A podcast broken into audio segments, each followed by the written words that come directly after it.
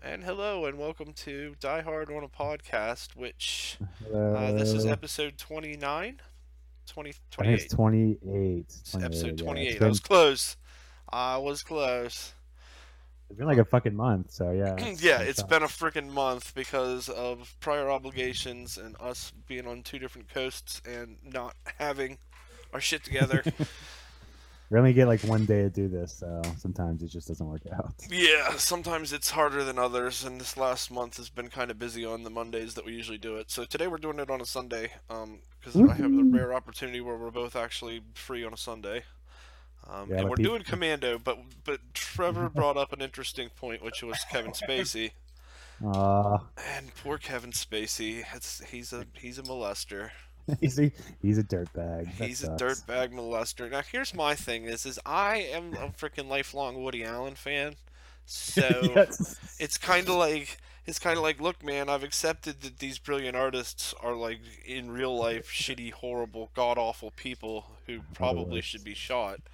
Um, but you know like i've accepted that. Like I, I like roman polanski's movies.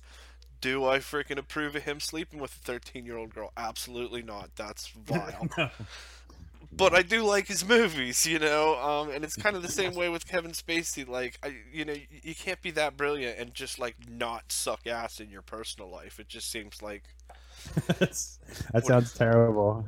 it does sound terrible. And then the whole like Louis C.K. thing. I'd been hearing or reading rumors about that for probably four years. yeah, I remember hearing that like a few months back, and like nothing ever came of it, and people were still talking like he was he was he was awesome. I was like, wait, but didn't he just show his dick to like two ladies, and then Yeah. eventually, like, finally. Like, wasn't why he? And why is that like?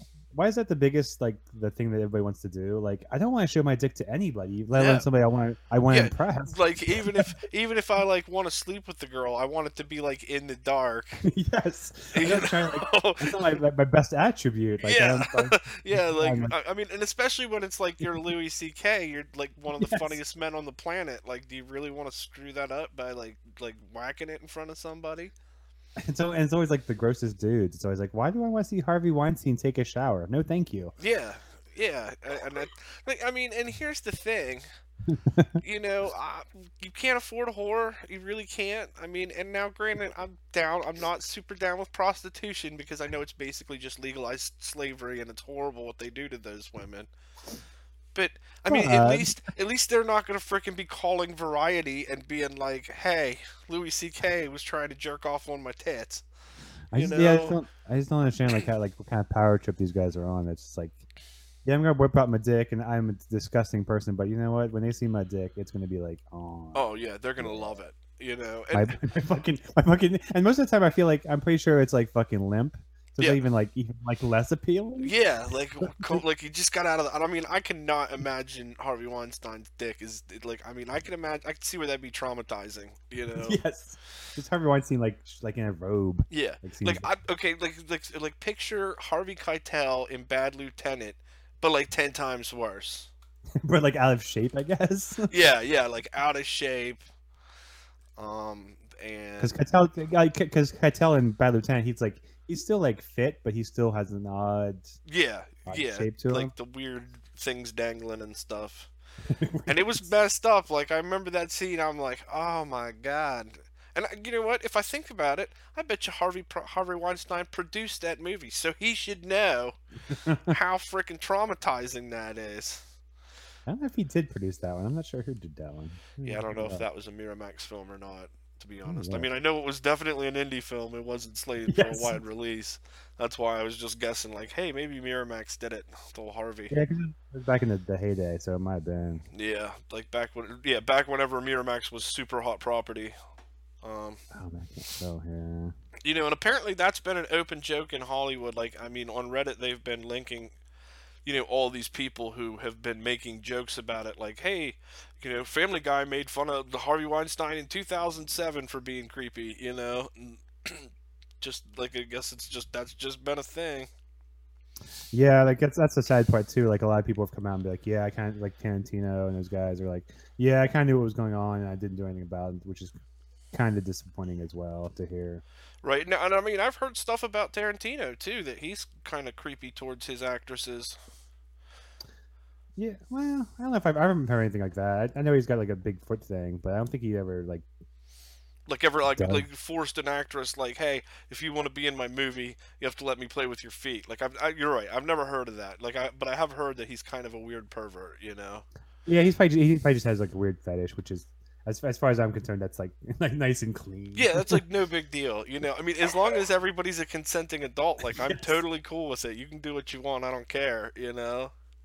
Um, I'm sure- and I'm sure- I'm sure all those shots of like toes close ups are not like on some sort of like spank reel of his. I'm sure there it is. It's somewhere. right, and then like the Charlie Sheen thing, I have a, I, I have real trouble believing that. You know. Oh, that he raped Corey Haim. Corey, yeah. that he raped Corey Haim. Like you're trying to tell me that 19 year old Charlie Sheen is having trouble getting laid, so he's got to go and rape Corey Haim And man, that's during Lucas, during is a- Lucas. Which is a great movie, and it's like I like super like sweet movie. I, I, I like, loved that movie as a kid. I remember seeing it, and it was touching, and it gave me hope for being the weird kid. Yeah, yes. uh, and then now we find out it's got all this nastiness attached to it. Um, but you know, like that's one of those things that the whole like you know, freaking an actor alleges that Corey Haim told him that 20 years ago, and then Corey Feldman says, "Well, yeah, Corey Haim told me that too." And I can confirm that he did sell that story, but you know, Corey Haim said a lot of things, you know. Yeah, he was like. I mean, I, I don't doubt that he was molested by many people. I'm sure him and Corey Feldman, but Yeah. And like I, I yeah, I'm not trying to diminish that either, but it's one of those things that, you know, Corey Haim, especially like right before he died, he was a freaking drug addicted mess. You Yeah. know? And um and you I'm not saying that Charlie Sheen is not a piece of shit. I'm just not sure if he's that big of a piece, piece, of shit. of shit. Yeah. I mean we do know that he freaking knowingly slept with women while he had AIDS, so I guess I guess he is a big piece I of shit. I guess then. that still makes him a pretty big piece of shit. Um, and so I guess raping a 13 year old doesn't go very far from willingly infecting people with AIDS or knowingly infecting people with AIDS or HIV or whatever.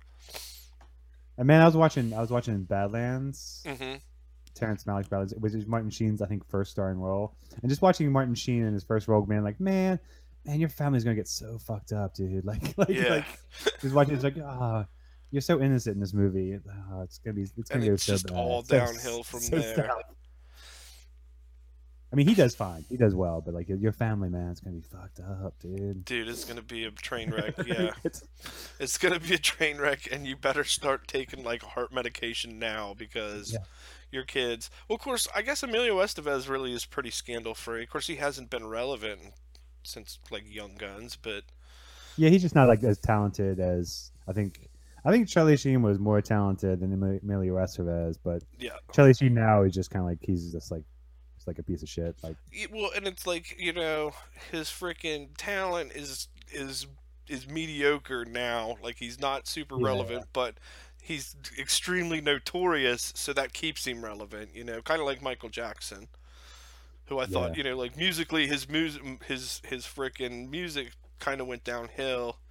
Um, but he stayed extremely relevant because he was always doing crazy shit, you know.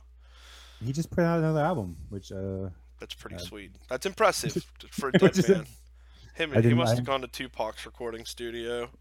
I doubt it. Um, but Uh, and well, it's, okay, but Martin, Sheen, Martin Sheen's still good though. Martin Sheen is still good. He's still doing good work. So, I Yeah, mean, he you is still Martin Sheen is still a fantastic actor, and He's still classy. He so- always will be. Um, have you watched the documentary on John Milius yet? Uh, the just called Milius. I think so. Where it interviews yeah, Charlie yeah. Sheen and he talks about how during um during Apocalypse Now how freaking he didn't think uh he he didn't think what's his name was scared looking enough, but Martin Sheen was scared looking enough, so he put a loaded 45 on the table in front of him when he was trying to do the lines. Yeah, that sounds that sounds right. That sounds yeah, right. and then like if you and like then it cuts to the scene and it actually shows Martin Sheen like acting out that scene and there's like real fear in it. And because like and Charlie Sheen's the one telling the story and he's like you got to remember he's like my dad is terrified of guns. He hates guns. It's like the worst thing you could possibly do. It's like snakes or spiders for anybody else. And then you know he's doing it he said he didn't point it at him. He just brought out the loaded 45 and stuck it on the table so Martin Sheen could see it while he was doing that line Yeah, that sounds right. Plus, Um, plus, I'm sure Martin Sheen was drunk as shit, so it's like the bunch of yeah, so that's It's like- cool too. like. Um, but yeah, no, that made me a really big John Milius fan when I found out like how influential he was. And I was always kind of a John Milius fan because I Mhm. always liked The Big Lebowski, and I knew that um, John Goodman's character was based on John Milius. Yeah, yeah, yeah, yeah. yeah. Um, and so I thought this guy's got to be awesome. But then like watching the documentary and not only seeing like all the crazy stuff that he did, but the uh, the amount of influence he had on freaking screen, the movies and script writing, and just you know just cinema in general. I was like, wow, this guy's like should be more of a household name than he is. You know? yeah, I think he was just a giant asshole though, wasn't he? Though, too, like just like Oh yeah. like a right wing. he's freaking super ultra conservative which see Uh, while i don't necessarily agree with those political opinions i do think it's good to pr- present a foil like that you know what i mean in, in hollywood where the viewpoint is all pretty much like the left's party line it's good Yeah, to yeah, throw yeah. somebody in there to be radically opposed to it because you get tension and you get you know movies like red dawn for example was a fan- fantastic movie um, Oh god, maybe so maybe a little bit right wing propaganda. Maybe A little bit. you know the Russians the Russians invade because we haven't freaking put enough into our military. Uh, maybe just a little, but still an awesome movie. You know. Did you ever see the the remake where they changed? They changed the bad guys from like I forget what did they. They changed the bad guys from like China to like Korea, hmm but they did all they did was just change the flags on all the, the uniforms. Right. That's awesome. Yeah, because Like- in the original it was like the Cubans and the Chinese. Like it was the Soviets by proxy, which is the war we were fighting back then. You know, and then it's kind of like. Well, at least when the remake came out, freaking us fighting the Soviets w- wasn't like an issue anymore. Now, of course, you could probably make it Russians now and get away with it again, but Yeah, it's just like they changed. Yeah, from they changed it from. I was working at Netflix. I mean, I was working at Deluxe at the time. Mhm. And the, the movie, when I got there, the movie still hadn't come. It was done, and the movie hadn't come out yet. But then, once I got there, we got like word. It's like, oh, they're gonna go through and change all of the flags to North Korean flags. I was like, that's kind of offensive. yeah, a little It's just like- bit. It's just like, oh, we're just gonna change the change the flags, and it'll be fine because they're all Asian. Yeah, Eh, whatever. like they all look the same. Why not? Which I is was a like, little. that's, that's, I was like, do I have to work on this? Yeah. I- can I opt out.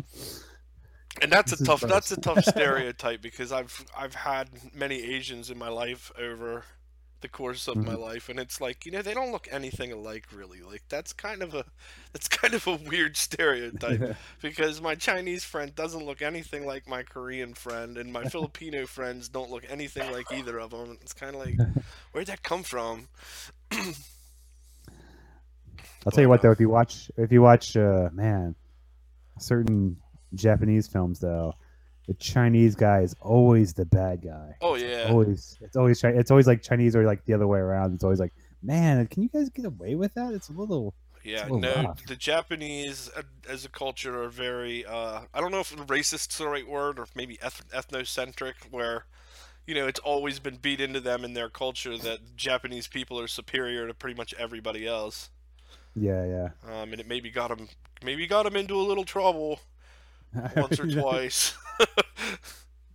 but, Yeah, uh, like I, I mean, I get the uh, like period movies. Like it's like, well, you can get kind of get away with the period movies because back in the day, blah blah. But mhm. when you see like a modern one, it's like, ooh, they're making the Chinese. Oh no, don't do that. yeah, come on, just once, just make somebody else the bad guy. But No, you're right. The ja- the Chinese in the now, of course, they they have a freaking long history of doing really Yeah, fucking terrible things to each other. So Yeah, yeah. And that's why, that's why that's what I'm saying. Like the Once Upon a Time in China movies, most of the bad guys are Japanese, right, which is like kind of you can kind of get because that's back in the day. It's period, so it's like it's okay. Right, know? and and that was back when the J- Japanese were freaking like enslaving all of East China. you know, Yeah. like raping and enslaving everyone. But then when you do like a modern like police movie and like the the main bad guy is just like shit Japanese conspiracy, uh, it's like I can't I can't think of a movie. I, I feel like fairly recently I watched like a super modern film and it was like the Japanese were behind all these bombings or something. I was just like, that's who? That's, that's Right. Yeah, no, no, I'm, I'm not. I'm not sure. I haven't really watched. I mean, the, the most recent Asian movie I've seen was the one that we watched not too long ago for the podcast, uh, and that was Chinese. What movie was that that we watched? It was good. Breaking News. Oh yeah, yeah, yeah Johnnie To, yeah. Yeah, that was good. And this week we're doing Commando, which we haven't actually Yes. mentioned at all. Uh, and Commando is Die Hard like in that Die Hard itself was supposed to be a sequel of Commando. You were saying? Yeah, it was, it was rumored for a while. I think I think the writer finally debunked that. Okay. I said that was really wasn't the case, but it seemed it seems kind of an interesting uh, sequel to Commando. Well, and you know, it's weird because Commando does have a lot of Die Hard like elements. You know, they've Mm. got his daughter, uh, and they freaking, you know, he's he's in a situation where he's not physically trapped, but he is physically trapped because they're holding his Mm. daughter. You know, uh, and I would like to say. Best opening sequence for a bad guy ever in Commando. You know, like this guy rolls in, just straight up executes a guy taking out his trash. Next scene, he's in a freaking car dealership, and he just straight up freaking runs over the guy. Um, and you know, and the best part about it is it's like all a day at the office for this dude. You know, like he so casually runs this guy over and drives his Cadillac out of the. You know, he's like, "Oh, well, I like Cadillacs. Oh yeah, yeah, you got to try this one. You want to turn it on? You go ahead." He's like, "What I really like is the price." And he's just like, bam, runs him over and pulls out into the street. He's like, "Okay, just another Monday at the office. Ran this dude over." And then he freaking hunts the other guy down and shoots him just full of holes, you know, like just kills the shit out of everybody. I thought, man, this is a really good way to establish that this guy is a total badass. I guess. oh, excuse me. My coughing is gonna. Be throughout. yeah, it'll be fine. Uh, well, I, I thought you were talking about Schwarzenegger's uh, intro, intro, which is probably the second greatest intro ever, with uh, Yeah, it is awesome. Like uh, carrying the tree and feeding the deer with his daughter, and like eating peanut butter sandwiches and just being lovable. Right. And then, well, and then it's got the classic line, and I did not know that Cuba Gooding Jr. made a cameo in this movie. You say what? Cuba Gooding Jr. Let's see. he's the freaking black guy that they leave like you know the the general shows up and says hey they're out whacking your men that's So- not, that's not Cuba Gooding Jr. it's totally cuba gooding jr man. No. I, it is. it's gotta be. I, I was like holy crap that's like cuba gooding jr and he was like hey get downwind of him and he's like why? He was like well because you're upwind. You can freaking they'll, they'll be able to smell you. And he's like you think they can smell you? He's like oh i smell damn. And you're like oh damn. No, it's, I don't think that's Cuba. Are, are you sure? We're gonna have to think- look up on IMDb because I thought I was like, "That's Cuba Gooding Jr. right there." I don't thi- I But he gets think so. wasted like really fast. They freaking cut think him he's up too like young. what's that? I think he was too young then. He had to be. He was so young. I mean, that's 1985. He was super young, but uh, uh, I, I I, come on, it's gotta be. I looked. I, should have looked this up because I was like, "Oh snap!" Cuba Gooding Jr. Fantastic actor. He's in That's. Commando. We don't need to look anything. We don't look up anything on this thing. No, we don't actually research things. We have the Google, but we don't trust the Google. I have Wikipedia up on Commando, but it's not saying anything interesting. So. Oh, right, about Cuba Gooding Jr. being No, it doesn't say anything about guy Cuba. either. assigned to kill him, or you know, and it's got great. I and I remember that from being a kid, and that's one of the reasons why I wanted to watch this was, you know, it's got some of the best Schwarzenegger one-liners like ever. You know, I mean, don't mess with my friend. He's dead tired because I just broke his fucking neck in the he's- 'cause airplane. he's Like dead. that's awesome. Remember when I told you I'd kill you last? Yeah. yeah, yeah, yeah, you did. I lied. Yeah, that is just that is so great. You know, the first time you saw that, you were like, "This is badass." Well, then, well, then Rae Dawn Chong goes, what, what happened to, what's his nuts? And then he's like, I let him go. Let him go. Yeah, I forgot about that one. That's another And she, and, she, and she doesn't question anything. She's like, oh, okay, cool. Like, Okay, there's no you just murdered a man. no follow up to. you know, well, after he had already freaking gotten into a huge gunfight at the mall, like I'm gonna go hang out with this dude. He seems like he's a party. yes. Um, yeah, no, I was sitting here watching it, and freaking Patrick immediately from like across the room comes running in. He's like, "Are you watching Commando? Oh my god!" And then he sat down and watched it. He was Oh, like, "This is probably I could do the podcast on this one. I know every line in this movie." Yeah. Yeah, I think this one, like, this was like the the Schwarzenegger I always uh, watched over and over again. Back yeah, to me, this is the like this is Arnold in his prime, you know. Um, and he's made a lot of good movies. He was great in the Terminators. Uh, yes, he's, he's been much better in other movies. Yes, but, yeah. but this movie is, is my favorite. like yeah it's like it, it it's got all everything that you need from schwarzenegger like all rolled up into one um really thin plot uh I couldn't even I couldn't even tell you. Like I was trying to figure. I was really paying attention at the beginning because I was confused at why they were killing everybody, but then when they came to Schwarzenegger, they didn't kill him. They wanted him to do a job. yeah just- okay so there I- you know and i've always had a problem with that i paid attention to and this time it actually makes sense okay they were killing everybody to find Mm. schwarzenegger they tell him that they say we killed your man and we pretended like this guy was dead so that the general would get upset and scared and he would come find you. So we we had people tailing the general and then uh, we took them you know once we killed those people he came here and led us to you. Now you are the the commando. You're schwarzenegger. You're the only person who has enough military know-how to assassinate the frickin' president of whatever South American country the bad guy was from. Oh, okay, okay, okay, okay, okay. I got you. Mm, That's yeah, so they're actually that actually you know because I Yeah. always thought that too. I thought, well, if they're trying to get revenge, why don't they just freaking you know waste him and you know or like you know murder his daughter in front of him and then waste him? But you know he tells him that you know you're the only one who has like the military know-how, and the all, the other thing he says is that the like the new president trusts him because they made him a national hero.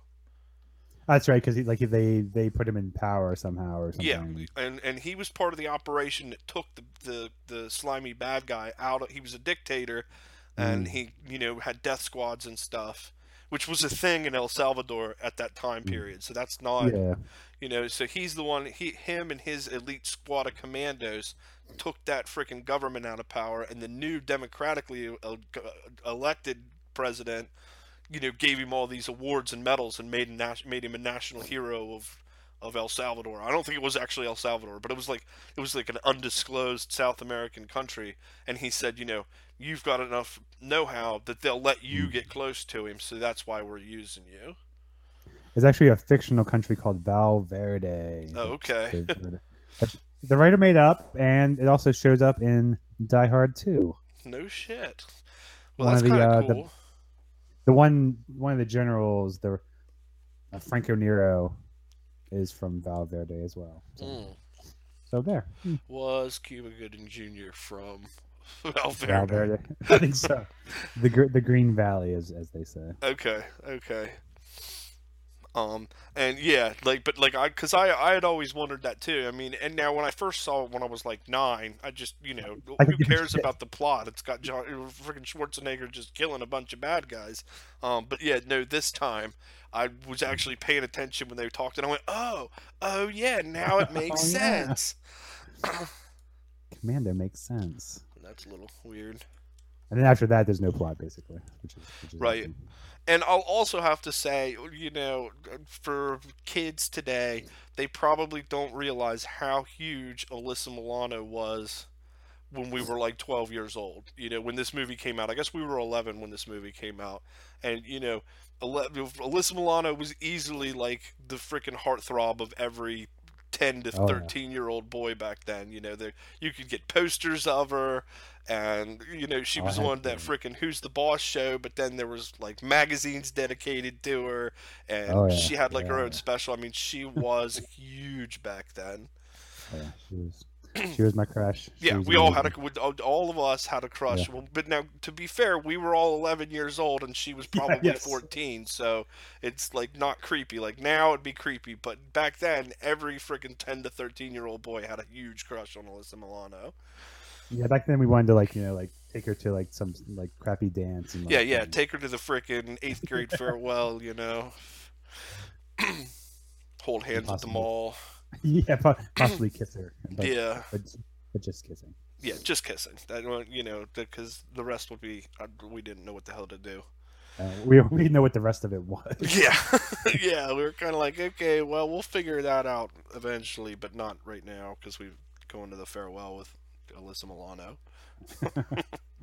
um, but yeah, like it's one of those things that if you watch Commando now and you weren't from the '80s generation, you'd just be like, oh, okay, she's a cute little girl. But like, you got to remember at the time, she was probably one of the biggest child stars in Hollywood. Yeah, I, I'm not sure if it was then or after, but it's, it's all around the same time. Yeah, she was, she was the bossing it up and Right. during this movie. I don't, you know, I don't know. I, I don't know if, if that was before or after. I think it it had to be during, maybe, or slightly before. Yeah, I don't know. 85. When's 85? When's when's who's the boss? Yeah, and that's uh, that's a tough call because you know, I mean, I I, I want to say that I knew who she was when I saw this movie and was like, oh, sweet, Alyssa Milano's in this, you know. I think I had to like go back and be like, oh shit, she's in this and that, and like watch it. Right. Huh. But, Yeah. So um. but she but she grew up and she's still she's still attractive. She's still very hot, uh, although she's she's not in a whole lot of stuff. Nah, she's more of an activist now. I think. Yeah, you know, like she does pop up every once in a while, but it's not like I, I've seen her pop up um, as a, a movie star. You know, very. It seems like it's a lot harder for actresses to stay, you know, relevant and have longevity than it does for actors because I guess because part of it is that youthful hot appeal. Uh, is Yeah. what they're looking for. I mean, some actresses do it really well. Like a, a good example is Christina Christina Applegate, who you know, Yes. was also very huge. Now she's a little bit later. I would say she was like 1989 to like 1995 or so. She was huge, and then disappeared altogether, and then showed up like 10 years later as as an adult. You know, not like the sexy teenager. And and to be fair, I think Alyssa Milano is not as talented as Christina. Christina Applegate, so yeah, I think That so. didn't really help either. Yeah, I, I can I could see that, you know, because she is a good I don't think she's actress, that good. right? Christina Applegate's like still. She did like my well, they both did. My name is Earl, which is shocking, True. So That's true. No, Guy- was you know the guy who yeah. wrote that went to Frostburg State, yeah, yeah. and um, it's crazy. What's His up? stuff is um, his stuff is awesome. I love his shows Yes, he's a fantastic writer. because he did Raising Hope too, which is I love that show. Yeah. Um, and but like the funny thing is, is in my name is Earl, and it's just you know something something that somebody from Frostburg will, will really appreciate, but nobody else will. Is the bar that they go to in the show, the Crab Shack. I Mhm. mean, it is identical to the Repub in Frostburg. Like it's crazy how much Oh, it looks yeah. exactly like this bar in Frostburg. I mean, exa- Oh, it's exactly that bar. It's nuts. Um, and again, you know, somebody who's from Frostburg would pick that out right away. And whenever the show was on, that was like always the talking point. Was like, man, didn't they freaking nail like what the Repub looks like, like perfectly? And it's like, yeah, dude, it's exactly the freaking Repub. I think I'd been that place like twice. Yeah, yeah. Um, and I, I had a brief time where I went there all the time because they had dime drafts and I was a drunk. So, I mean, you know, uh, and that's something else that we got to touch on with the podcast is your intro is awesome. I think it's it it definitely. Now is that Oh, is that the trailer or is that the first few minutes of the film? that's like the that's like the opening of the movie. Yeah, Okay, because yeah, because from watching it, I like at first I was like, oh, this is a trailer, and then I was like, no, I think this is the script. Like uh, you know, like I started recognizing things from Mhm. whenever I read the script, and I was like, man, this looks. I mean, it definitely made me want to see more, so that's good. You know, it's definitely got a good hook in it. You know. yeah, yeah. I think like I, I think I told you and a, a few other people I've shown it to. I was like, yeah, I think we're finally figuring out what movie we, we're making. nice, yeah. After we edited most of the movie, we're like, let's go back to the beginning now because I think we know what we're doing now, kind of. So- Right. Well, and it's like, um, you know, I'm doing this helping Shifty with that class, Mm, and yeah. um, we were doing we shot a we shot a like a 30 second clip of video the other Mhm. day and you know and and, and it was a freaking struggle the whole time, right? And and she was like, I don't get it, man. She's like, it's just everything about this is freaking is a struggle, and every little scene that we shoot is hard and and, and has problems, and it's just so frustrating. And I was like, well, welcome yes. to filmmaking. and I was like, I'm gonna have to sit you down with my friend Trevor and have him tell you about filmmaking and how it's pretty much a war the whole time. yeah. I'm not sure why anybody ever does it. Right. why, yeah, you I'm know, like, it now. It's like I'm not sure why anybody ever does it ever, but like. Yeah, but yeah, I was kind of like, look, hon, I'm, I hate to be the one to tell you about this, but if you're gonna take anything away from this, it is that making videos and movies is always a struggle, and and if you're not willing to think outside of the box, then you're gonna have real problems, like in this field, you know. Well, it's like yeah, it's like when we did our movie, like by like day two, we figured out that our sound person was not quite right and our AD was terrible, and we're just like at each other and be like, I think we just we have to keep going. like yeah, just, yeah, just you know, like because the only there's only two options is is like freaking work through whatever problems you have or completely fail. And you know, yeah, so like, like we, me and her, we cobbled this video together. It's it's actually really hilarious. We're supposed to be fishing, right? But it's the middle of a rainstorm. It's the only day we have to film. So I just got waders out, and we like went to the nearest creek and stuck the canoe in the creek. It's like a two inch deep creek, and I'm like I'm like simulating. I tied a rock to I tied a rock to the fishing uh like the end of the fishing line, so it looked like I had a fish on the end of it. And then and then for a fish, we just got a wind up Dory doll, like a little wind up Dory right. toy. And yeah. she was like, "Well, I said that there'd be a fish." I was like, "You're just like the whole assignment was she had to make storyboards." And then make a 30 second clip based on the storyboards.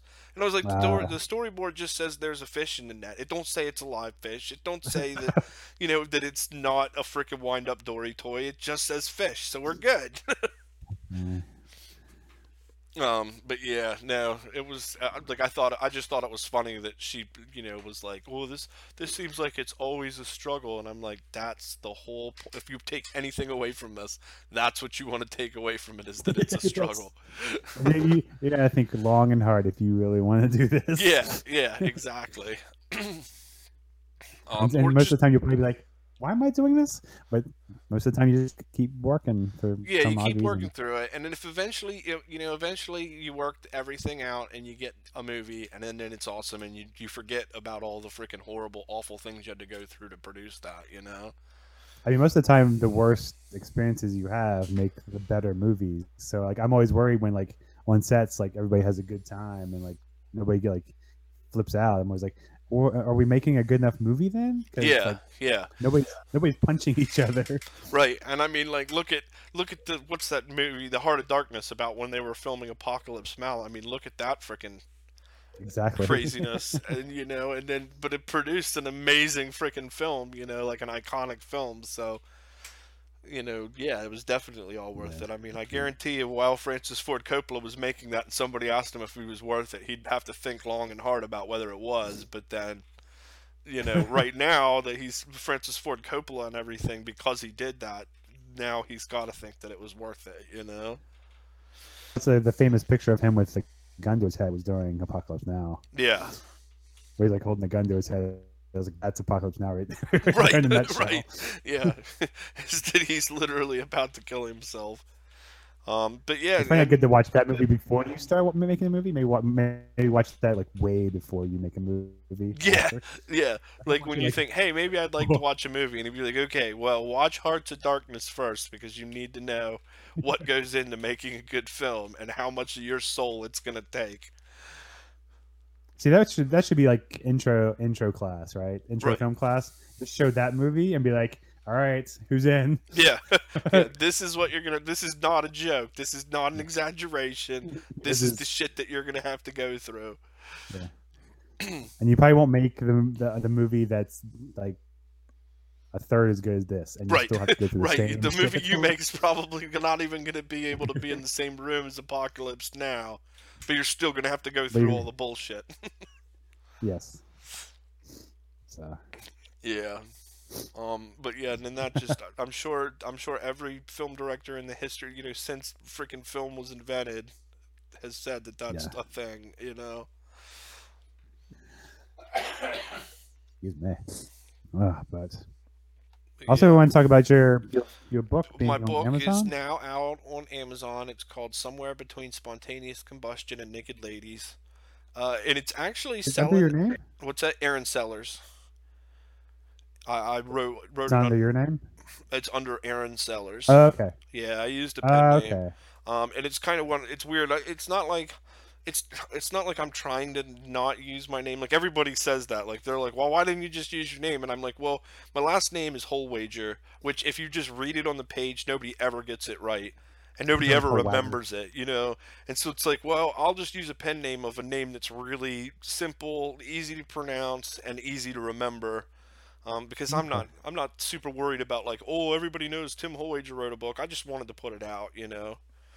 Yeah. Okay. Um, okay. I found it now. yeah, but uh, those are all. It's a collection of short stories. It's it's weird. There's kind of a weird story with it. Uh, around 2000 or 2001, when I was going to school, uh, I was going to do the per, the Kevin Smith thing and use my um student loan money to self-publish this book of short stories that I had written. And I got as far as having it like copy edited and um, I, I even got like I even got it copyrighted in like an ISBN number assigned to it. Like I got everywhere up to the point where I was able to self-publish the book. But then whenever I got in touch with like the Vanity Vanity Publishing House that I was going to use, they like raised their rates a lot, and it was going to be like three grand to publish it when I thought it was going to be eight hundred dollars. Um, so I ended up not being able to afford it and just going to college instead.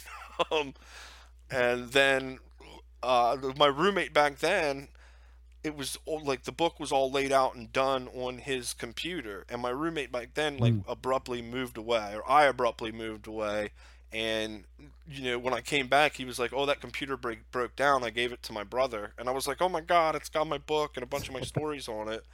Uh, and he was like, "Yeah, it's in my brother's. Don't worry about it." And then 15 years goes by, uh, and I was then at his brother's house about a year ago, and he was like, "Hey, I forgot. I found this hard drive, and it's got all of your writings and stuff on it." And so then, you know, I, I had this book that was all laid out from freaking 2000. Uh, and then you know it's real easy to publish it on Amazon now, so I was like, well, why not? You know, I mean that was a dream I had back then. Might as well do it, you know.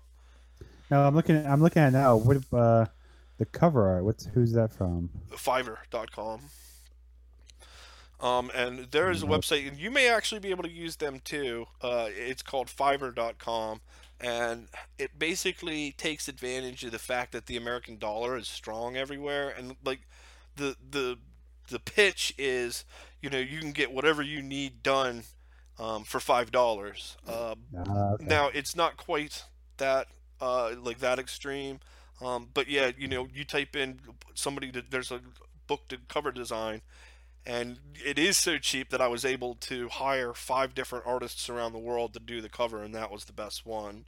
Um, now it did cost Mm. like basically for five dollars they'll write they'll draw you like a rough sketch of what your cover is going to be, um, and if you like it, then you move forward. I, I think it cost me about a hundred dollars total to get done, but um, Okay.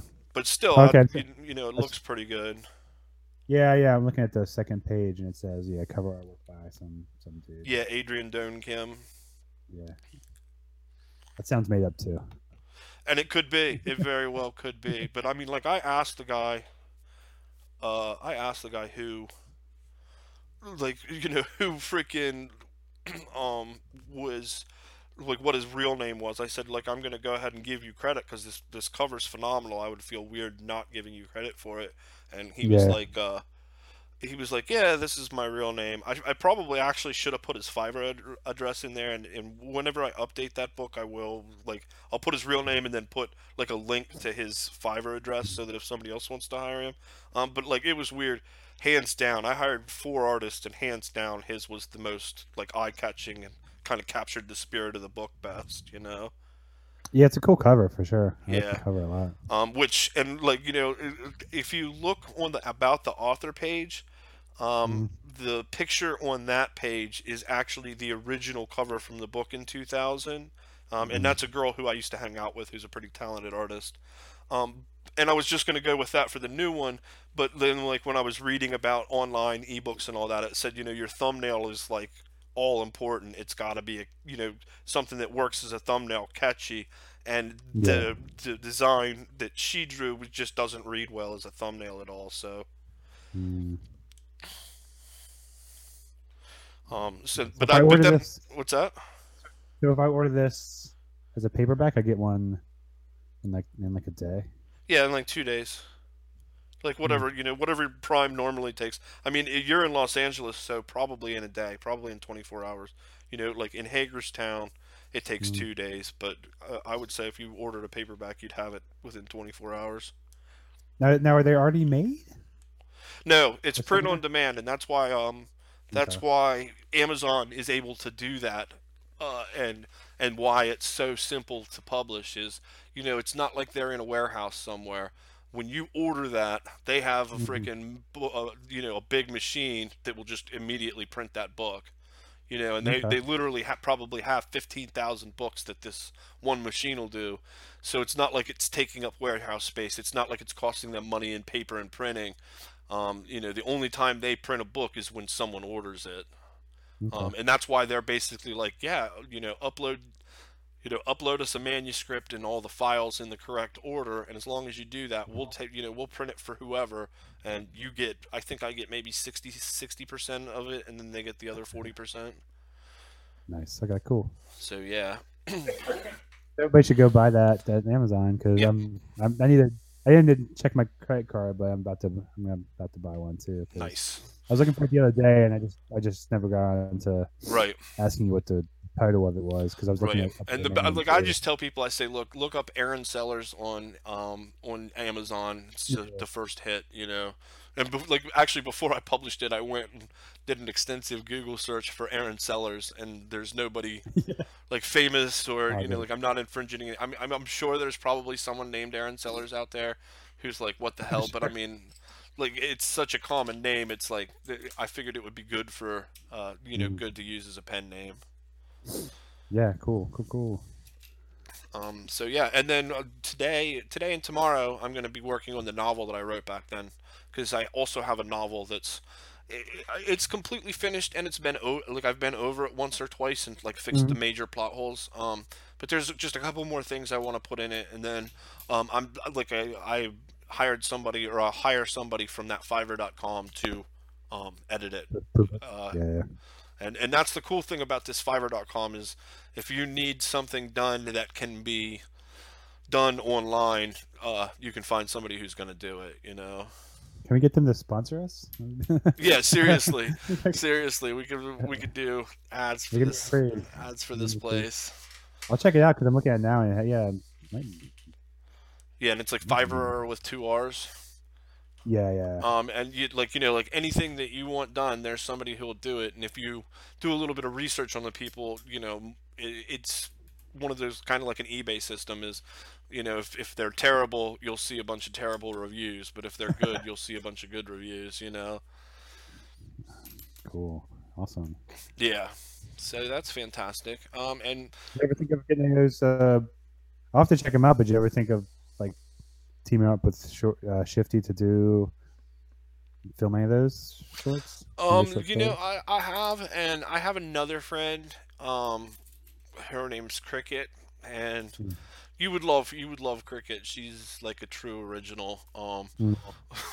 you know, like like the other day, I text Cricket and said, um, me and Shifty are drinking together, and Shifty said that it was a bad idea for me to drunk text you.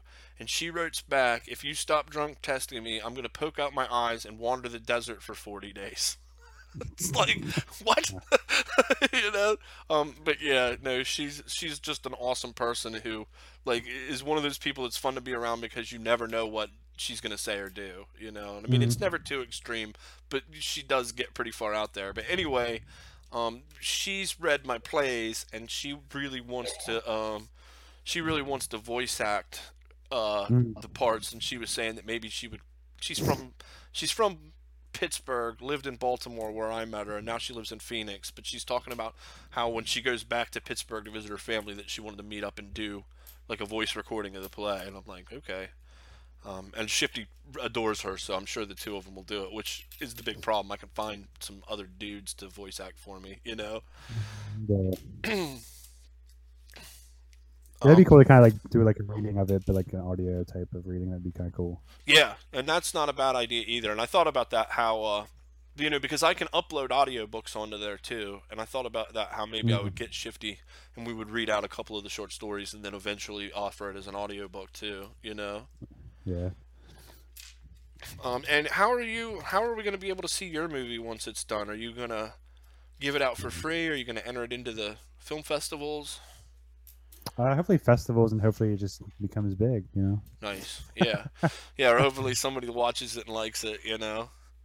Yeah, I'm working on a sequel now. I've been writing like a uh, like a like an outline for like a sequel. So Sweet. I, I kind of want to keep the momentum going and hopefully get that going or something. Yeah, well, I mean, I really like um, your actresses in it are fantastic. Um, like Yeah, I, everybody's really good. I was impressed. I was impressed with that the acting in it immediately. Like I was like, wow, these guys are really good.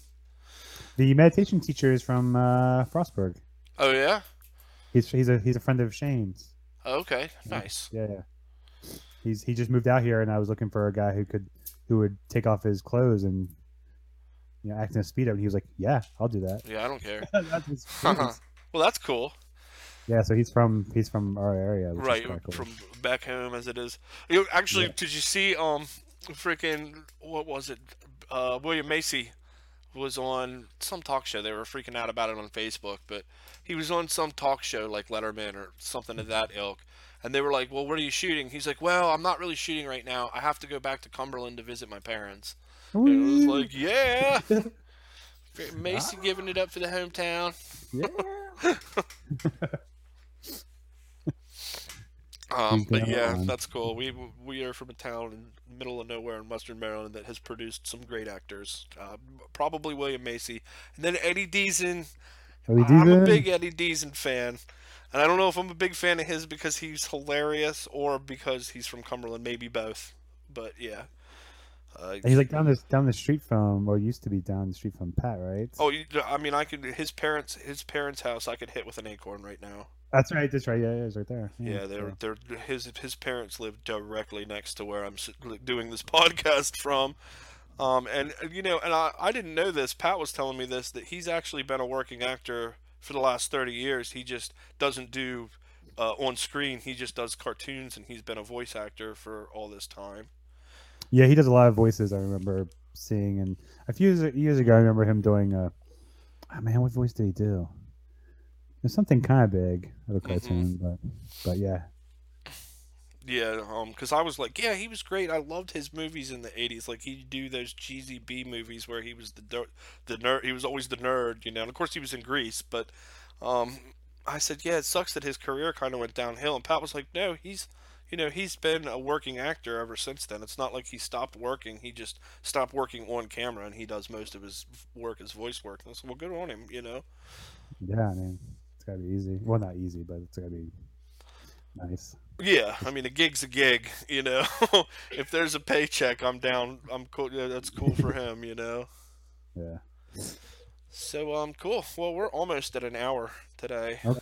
okay. Well, it makes up for the last month, so there you go. Yeah. So in, in, Enjoy. in, in order to make up for the fact that we have not done this in a long time, we will do the extended version. Um, do you have any ideas for what you want to do? What movie you want to do next? I mean, we, there's there's so much going on in Hollywood right now. It's kind of hard to focus on an, an actual movie. But we did get our Harvey Weinstein, Charlie Sheen, um, Yes. Kevin Spacey ramped on. It just kills me with Kevin Spacey because like he's just such a good actor, you know. um, and Apparently, that was apparently he- it's been known too for a while that he's he's a piece of shit. And it's like, yeah, and that he's terrible person. Yeah, and um, like again on Reddit, uh, on Reddit when that story broke, somebody published a list of all the times that people on Reddit had said like, you know, Kevin Spacey's a freaking piece of shit molester.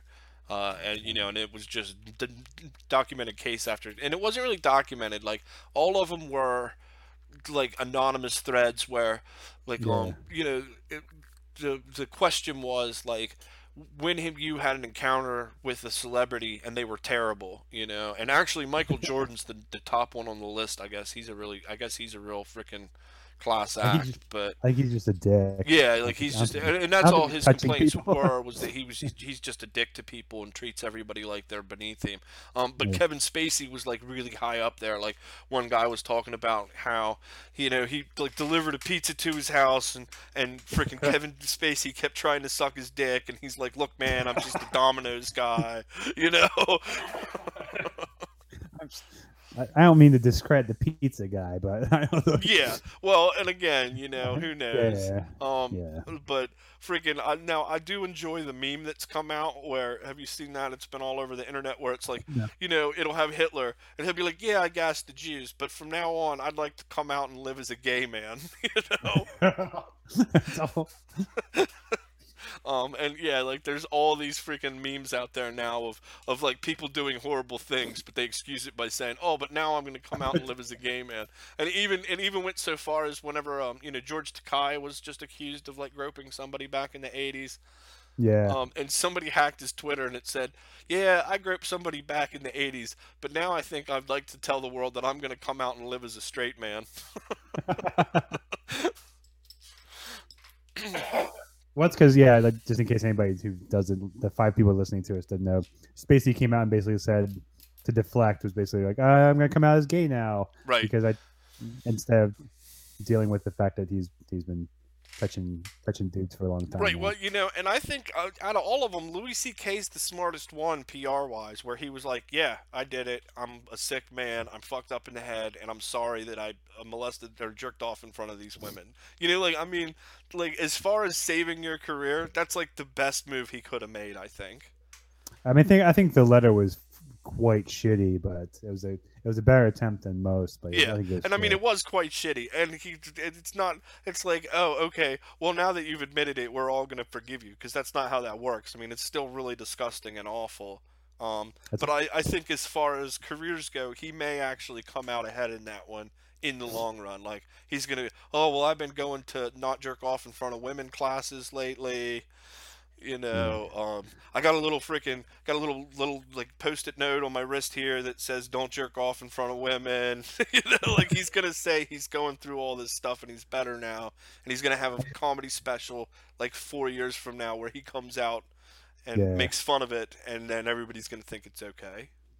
Well, it's like with uh, yeah, I remember listening to another podcast. They were talking about Harvey Weinstein and how people in Hollywood love the comeback stories, and basically mentioned Mel Gibson, who's coming out with fucking Daddy's Home too, and he Yeah. was a piece of shit two years ago. You know what I mean? Like And Mel came out as Gibson's awful. He freaking is on yeah, tape. it's awful. is on tape wishing that his wife be raped by black men. Like, uh, you can't Yeah, get much worse than that. and using very foul language too. And yeah, like, I mean, and like, I'm I'm putting it mildly because I'm not going to say the things. I'm not going to like, I'm not going to say the things that Mel Gibson said when I'm conscious that I'm being recorded. You can forget about it. Even if I'm not being recorded, I'm going to be Yeah. leery on saying repeating what he said. you know, and like he's gonna be in uh, Daddy's Home too, coming out like next week. And, it's true, like, and it's all- true, and and I mean, and that's good. just the, the the big like that's just the most recent thing in a long list of despicable things that Mel Gibson's done. Um, Yeah, and you're right, you know, and and like basically, I saw an interview where he was like, "Look, get over it. Like that was a bad time in my life. I'm past it. You guys should all get past it too." And it's like, well, eh, you know, um, and uh, like mean, now should- to be That's one of the things where it's like, well, maybe you should get over your hatred of Jewish people then, because you've been hating Jewish people for a for while. a long maybe, time, yeah. maybe you should get over that before we get over your the fact that you're an right asshole. yeah, right um yeah and for a while. like, maybe you should get over that. Come yeah on. maybe you should stop with the anti-semitism because he definitely i know like and to be fair and i said that when the tapes came out is that you know freaking people who are otherwise normal decent people do say some crazy shit when they're fighting with their lovers like you know Or, you- or when you're drunk, like he was drunk too. So yeah, like, so like when you're drunk and you're mad at your wife, you're not gonna be at your finest point. But there But- still a line. I don't think I've ever told my wife that she. I hope she gets raped by people like that. Yeah, uh, yeah, that's true. I mean, I and you know, and it's like I've been mad at some of my girlfriends before, Yes. But it was it was you know like more like I hope somebody finally shuts you and your sassy mouth down. you know, like Excuse me. Ugh. On that note. on that note. Um, but yeah, like it, you know, Mel Gibson's so bad that you can't even really describe what he said. you no, know? it's, it's terrible. And he's got a movie coming out this week. It's and it's crazy. Yeah, and and you know, and Hollywood is completely or, or look at like Roman Polanski. You know, I mean, like if, of course now even even the girl that he molested is like, look, it's done, it's over, leave it alone. You know, Yeah, I don't know if Polanski's made a good movie in a while, a relevant movie in a while though. right? And that's true. His movies have pretty much sucked. And Woody Allen hit that. Oh God, his movies have been. Oh man, Pretty- Soon Yi was like sad. Yoko Ono for him because. he was the worst. because his you know and, that- and and that sucks because that's somebody who I just you know in his prime that you can't get much in my opinion you can't get much better than like say Manhattan or freaking Annie Hall or Stardust Memories or like any of that period um, Yeah. but it's just like he's been of course the guy's got to be like in his 90s right I mean Yeah, like at this point, like and it looks like he could give a shit about making movies. He's just making them. I don't understand. right like- like it's one of those things where he's probably like I don't really want to make one and they're like we'll give you 4 million dollars he's like all right let me freaking just rehash something that I've done a million times. because his TV show was terrible, and like he even Oh, said that. And then it was awful. In Cafe Society, I watched like 20 minutes of that. I was like, I don't know why I'm watching this. this Yeah, I couldn't finish that. Now it is funny that he fired Bruce Willis from that movie, so that's kind of cool. Um, but then he replaces him with Stephen Colbert. Like what? Or not Colbert? Uh, Steve Carell. I always get I was like, well, if you can get Steve Carell, why didn't you just have Steve Carell? Carell. Yeah, with? he's good. You know. And then it was like, oh, because the movie was dumb. it's terrible. Yeah. Oh no, the, the movie, well- the movie with um Owen Wilson where he goes back in time to the twenties, like that was okay. You know, he Oh, goes yeah, and that was hangs a- out with the Lost yeah. Generation at night. Yeah, yeah, that one was that was his last really good one, I think. Yeah, and like I mean, like, it, and I didn't think it was like great, but at least I could finish it. You know what I mean? At least I wasn't like I don't care, I'm turning it off. Like at least I wanted to watch that one through to the end. Yeah, I thought that one was that one was pretty fun, and I think that's based on like a short story of his too. I think. Really, and see, I I kind of like to read some of his short fiction because like I read Side Effects, which he wrote like in the '70s or '80s, and thought that that was really good. And um, somebody on Reddit, I was having a discussion on Reddit about it, and somebody said, "Oh, well, he's written a bunch of short stories then, but they've Yeah. only ever been published in the New Yorker. They've never been like like in a compilation like he used to, or like Side there's- Effects." No, there's a few because I listened. He actually reads the audiobooks Oh, really? because I, I listened to Horse Feathers. I think is his. Okay, without feathers. Is it? Without but, Feathers, but that's another old. That's another old book. And he did some. He did one fairly recently too. I had like two or three collections. All right, I'll have to look that up. Um, because it's one of those things that you know. I mean, you remember me in the '90s? I was a freaking Woody Allen fanatic, and then he started Mhm. making crappy movies, and I kind of like lost interest in him. Um, Yeah. but it's one of those things that like I was such a fanatic back then that like I would say like every four or five years or so I'll be like, well, let me see what he's up to since then, and I'll freaking rent a bunch of his movies and go, Mm. eh. He's had like one every few years, but just this these past few years have been pretty pretty dire. yeah, lackluster. I think Match Point was his other good one that came out before Midnight in Paris. Yeah, and I thought that was okay, but I mean, you know, Scarlett Johansson's one of those actresses that you could just put her in a freaking room with like, you know, a movie that has like no dialogue, no plot, no action. It's just like Scarlett Johansson hanging out, and I'd be like, yeah, I'll watch this for an hour and a half, you know. But then she he was she was in like two other movies of his and they were terrible. So Yeah, what was she in? She was she actually played herself. uh, She was like two characters in Cristina Barcelona or whatever. Oh, that was another good one. That was a really good one. too, Yeah, and I, actually. I kind of like that one. I just liked it whenever the dude was like, "Hey, the two of you should come back to my house and we'll drink some wine, maybe listen And to some sex." music, have a threesome." You know, like he just like slips it right in there, like it's just no big deal. I think he even goes, "Oh, you should fly back on my plane." And uh, Yeah, I was like, I'll sleep with you. God. Yeah, why not, man? It sounds like a good time. Javier Bardem. Hey, that's fine. So cool. Um, I, I don't, I don't know. What should we do for next week? I mean, like I felt like I felt like we had gotten almost to thirty episodes and not done Schwarzenegger, so we had to put him in there. Um, I mean, he's got he's got others that are more diehardy, but I mean, yeah, um, who else haven't we done? We haven't have we done a Stallone? We haven't done Stallone yet, have we? we have not. We have not done any Stallone, and we have quite a few good movies from Stallone to do. I mean, he's he, him and Schwarzenegger were in Escape Plan, which is kind of supposedly diehardy. So Right? We could maybe. I've never seen that actually. I don't think. nah, but them like breaking out of prison or something, which And like I was gonna say, we should do First Blood, but like honestly, First Blood's almost too good of a movie for the podcast.